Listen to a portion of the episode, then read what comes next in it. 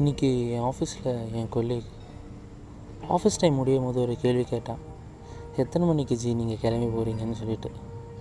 நான் சொன்னேன் office hours முடிய போதில்ல கொஞ்ச நேரத்தில் கிளம்பிட்டு வேணும் நான் பார்த்தேன் கொஞ்ச நாளாக இதே மாதிரி கேள்வி என்கிட்ட கேட்டுட்டு இருந்தான். நான் கேட்டேன் இன்றைக்கி ஏன்டா இந்த கேள்வி என்கிட்ட அடிக்கடி கேட்குறேன்னா இப்போ அவன் சொல்கிறான் இல்லை ஜி நீங்கள் கரெக்டாக ஆஃபீஸ் டைம் முடிஞ்சோடனே நீங்கள் போயிடுறீங்க.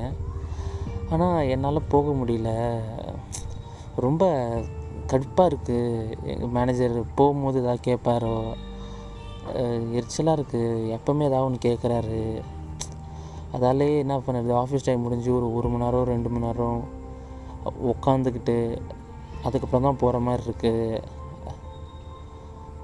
கஷ்டப்பட்டான். கஷ்டமாக இருக்குதுன்னு சொன்னான். அப்போ தான் எனக்கு தோணுச்சு. நான் கேட்டேன் ஏன்டா அப்படி ஃபீல் பண்ணுற இப்போ நீ ஃபீல் பண்ணுறனா ஒரே விஷயம் நீ பயப்படுற. எங்கே கிளம்பி போனால் இந்த வேலை முடிச்சியா அந்த வேலை முடிச்சியான்னு மேனேஜர் கேட்பாருன்னு சொல்லிட்டு. நான் அப்போ தான் சொன்னேன் ஃபர்ஸ்ட் ஆஃப் ஆல் நீ உனக்குள்ளே கிளியராக இரு.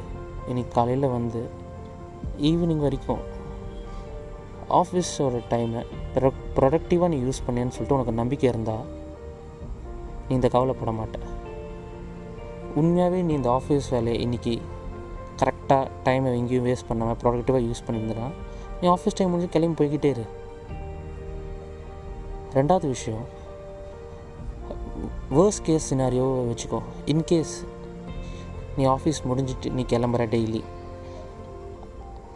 இன் மிஞ்சி போனால் என்ன பண்ணுவாங்க? உன்னை வேலையை விட்டு அனுப்பிடுவாங்க. அவ்வளோதானே உனக்கு இந்த வேலையை விட்டு அனுப்புனா இன்னொரு வேலையை கண்டிப்பாக என்னால் சீக்கிரமாக இதோட பெஸ்ட்டாக எனக்கு கிடைக்கும்னு சொல்லிட்டு அந்த நம்பிக்கை உனக்குள்ளே இருந்துச்சுன்னா நீ பயப்பட மாட்ட. ஓகேவா இந்த மாதிரி விஷயம் நான் அப்போ தான் தோணுச்சு எனக்குள்ளே இது மாதிரி இருந்துச்சு.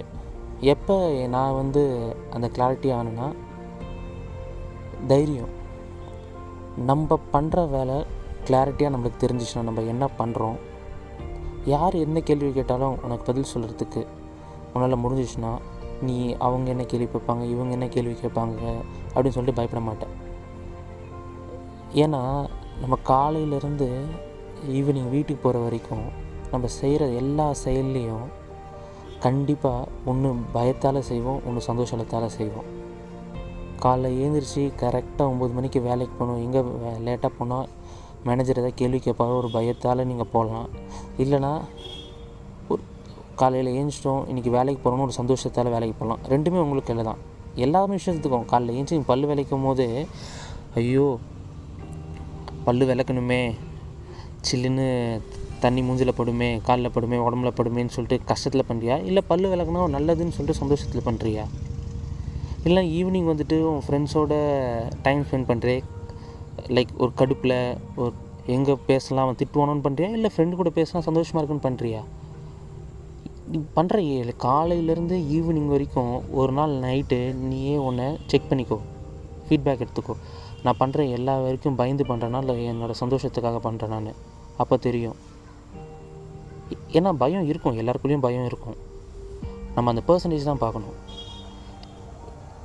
எயிட்டி பர்சன்ட் நம்ம ஒரு விஷயத்த பண்ணால் அதில் சந்தோஷமாக தான் பண்ணுற மாதிரி இருக்கும். ஒரு டுவெண்ட்டி பர்சன்ட் இருக்கலாம்.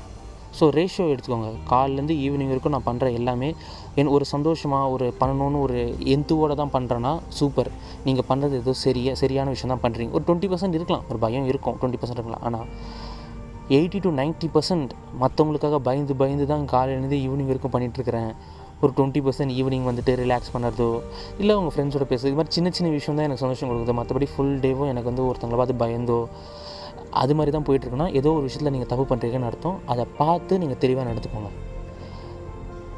இன்றைக்கி என் கொல்லி கேட்டது இது எல்லாருக்குள்ளேயும் இருக்கும்னு தோணுச்சு. அதால் தான் இந்த பதிவை நான் பதிவிடுறேன் உங்களுக்கு இதிலேருந்து ஏதோ ஒரு நல்ல விஷயம் கிடச்சிருந்துச்சின்னா தயவு செஞ்சு இதை மற்றவங்களுக்கு ஷேர் பண்ணுங்கள் சந்தோஷமாக இருங்க. நன்றி.